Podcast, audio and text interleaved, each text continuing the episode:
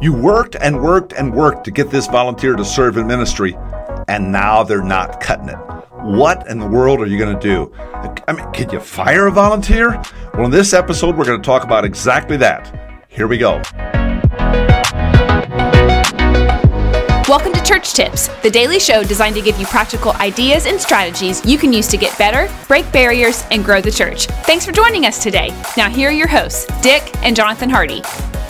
You know, there was a time I was serving a great church up in Iowa, and um, we had this guy who was a volunteer at the church who was just really a very simple guy, nicest guy in the world. I mean, Dave was so nice. You'd have fun with him, he'd have fun with you.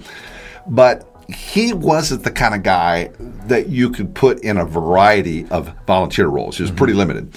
Well, we had a guy that uh, actually was my next door neighbor. He had passed away, and he uh, Arnie was the guy who always did the sign out front. Now this was back at a point where there were no digital signs, and so he'd go out there and he'd put these pithy little sayings up there. I remember the one that got the most attention was this when he put up the saying that says, "The only problem with bucket seats is not everyone has the same size bucket."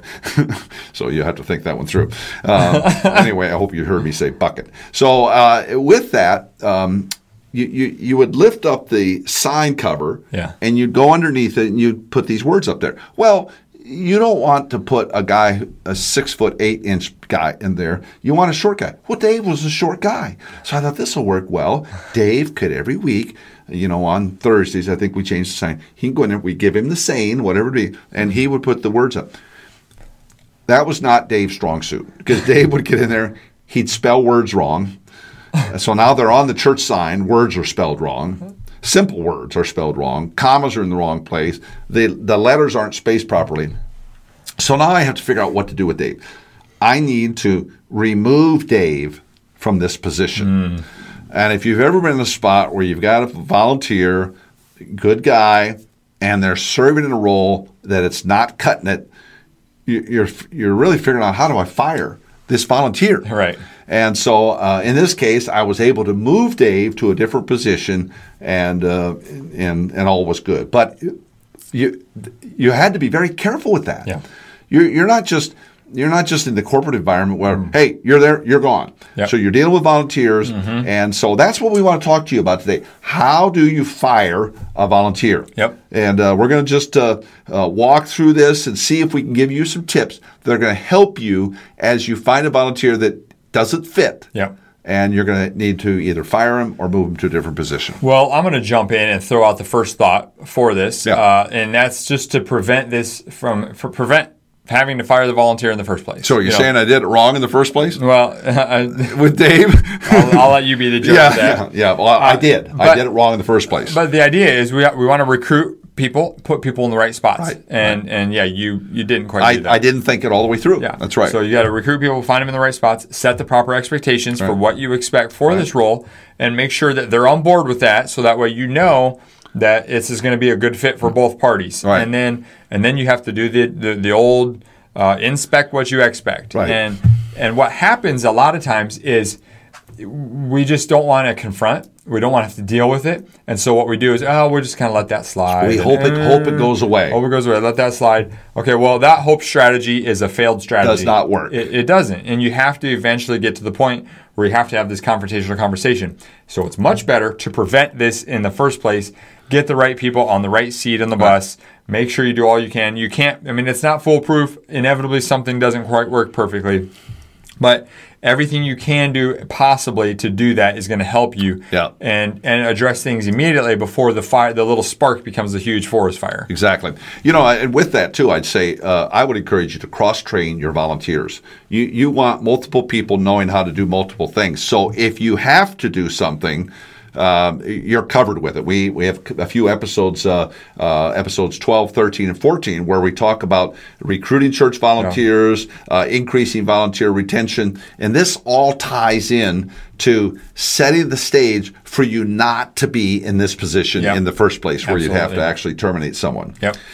Uh, then the next thing you want to do is is is kind of as you start to walk the journey of getting to the point where you move them is to cast the vision for some different ministries and the exciting things that are happening that they might be a good fit for. So you're kind of planting these seeds and you're talking to them While they're in the position that's not working. Yes, yeah, you're already beginning to be, talk future for them and getting them hopefully excited about some opportunities that, that you're going to have for them uh, here shortly. Well, and when you do that, what you really want is you want the volunteer to say, Ooh, yeah. "Hey, Jonathan, maybe I'd like to work in that ministry." to which you say, "Good idea. Mm-hmm. Yeah, Let's actually, I talk." think you would be a great I think you'd be a great Yeah. fit, and that's the kind of thing, really, that I, um, in, in hindsight, after I put Dave in that bad, awkward spot. Uh, we were able to talk about new opportunities for him Yep. where he'd be a much better fit. So you want your volunteer to buy Yeah. into that new vision you're casting for. Even though you don't say, "Hey, you're not cutting it. I'm casting new vision." Cast the new vision, get them excited about it, and then they'll ask to switch. That's what you want to have happen. Yep. You know, um, uh, that from a very practical standpoint, have another volunteer ready to go. Yeah. Um, you know, so uh, as I'm critical of myself in how I put Dave in that spot, I had to be ready the moment I had Dave move out of that uh, sign ministry. Yeah. Uh, and move to the indoor hospitality is what where we transitioned Dave. Yeah. I had to have somebody ready to go. Yep. Otherwise, you're just going to solve one problem and create another. Yep. So you got to have another volunteer Yep. ready to step up to make that transition. Yep. And then ultimately, make the switch. Right. You know, Jonathan talked about hope strategy. You can't hope it's going to go away. Yeah. You, you, you do the things we're talking about, make the switch, Yep. and then you're on to better things. Well, and I think this is something that's uh, just, it's not a bad thing. And sometimes we think of, you know, of course, we're calling it firing the church volunteer, but, you know, it's, we want people to operate in their gifts. Yeah, and your example of Dave is a great example where he was not functioning in His the right, gift. you know, if, if spelling isn't his strong suit and you got him doing a job that requires spelling, well, you know, we need to get him in an area where he's going to thrive Yeah. and he's going to be excited about because, and oftentimes what'll happen is they're eventually going to quit anyway. Yeah, because Um, it's so miserable for it's them. not- they yeah, know. Yeah, they know. So so we don't have to avoid it and the confrontation. We just need to embrace it and say, hey, yeah. Uh, we you know we need to make some adjustments. And more times than not, people will be on board. With a step up. Yep. Give us a summary here, Jonathan. So the the five things that we talked about here on how to fire a, a church volunteer or move them to a new role is first of all, if you can, prevent this from happening in the first place. Right. Uh, then cast exciting vision for them of, of future opportunities that they would have. Third is then get the volunteer to even ask for the switch. So rather than you having to ask, hopefully through your casting vision, you're able to get them to ask.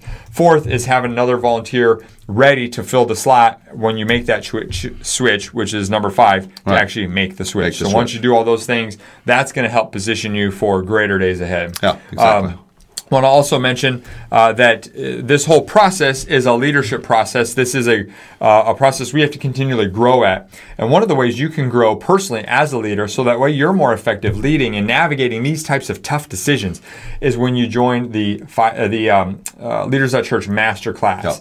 And this master class is a, uh, just under an hour presentation I put together that you can go through at any point. Just sign up for it at leaders.church slash masterclass. And, or slash secrets, excuse me. I don't think Yeah, it is slash there's- masterclass. no, It's secrets. Slash secrets. Yeah, so I'm going to mess you all up here. Leaders.church slash secrets. And it's the four secrets pastors can use to elevate your personal leadership effectiveness. When you go through these things, it's going to help you be more effective as a leader. And as a result, you'll be able to navigate these types of situations more effectively, quicker, and easier in the days to come. Yeah, that's exactly right. And the uh, the last thing we want to mention to you is our friend uh, over at Church Marketing University, Ryan Wakefield, has opened up CMU to uh, new enrollees up through uh, the 15th of October. Yep. So just uh, just go to leaders.church slash CMU and you can check out all the great stuff. It's unbelievable. I, I was over there and I'm thinking, oh my goodness, I can't believe he's doing what he's doing, offering it for the price he's offering it. So go check it out, leaders.church slash CMU, and you're going to see Yeah. some great things there. We hope that uh, you found this uh, podcast helpful. And uh, if there's anything we can do for you, don't hesitate to give us a holler. In the meantime, make it a great one and be blessed. Hey, Jonathan here. Real quick before you go. Did you know 71% of pastors report being extremely stressed or highly stressed? 90% of pastors feel worn out working between 55 to 75 hours per week. And then get this 70% of pastors say they have a lower self esteem now than when they started ministry. Can you relate to any of that? In reality, everything in your ministry rises and falls on your leadership. So, investing in your leadership is essential to staying healthy and growing the ministry. And that's why I want to invite you to join us inside the Leaders.Church membership. It's your opportunity to invest in your leadership. This online streaming service for pastors gives you access to more than 300 videos plus training material to level up your leadership and improve your ministry skills. If you're ready to give your leadership growth a boost, simply go to leaders.church/boost. Again, that's leaders.church/boost. Well, thanks again for joining us today on the Church Tips podcast. We'll look forward to seeing you next time.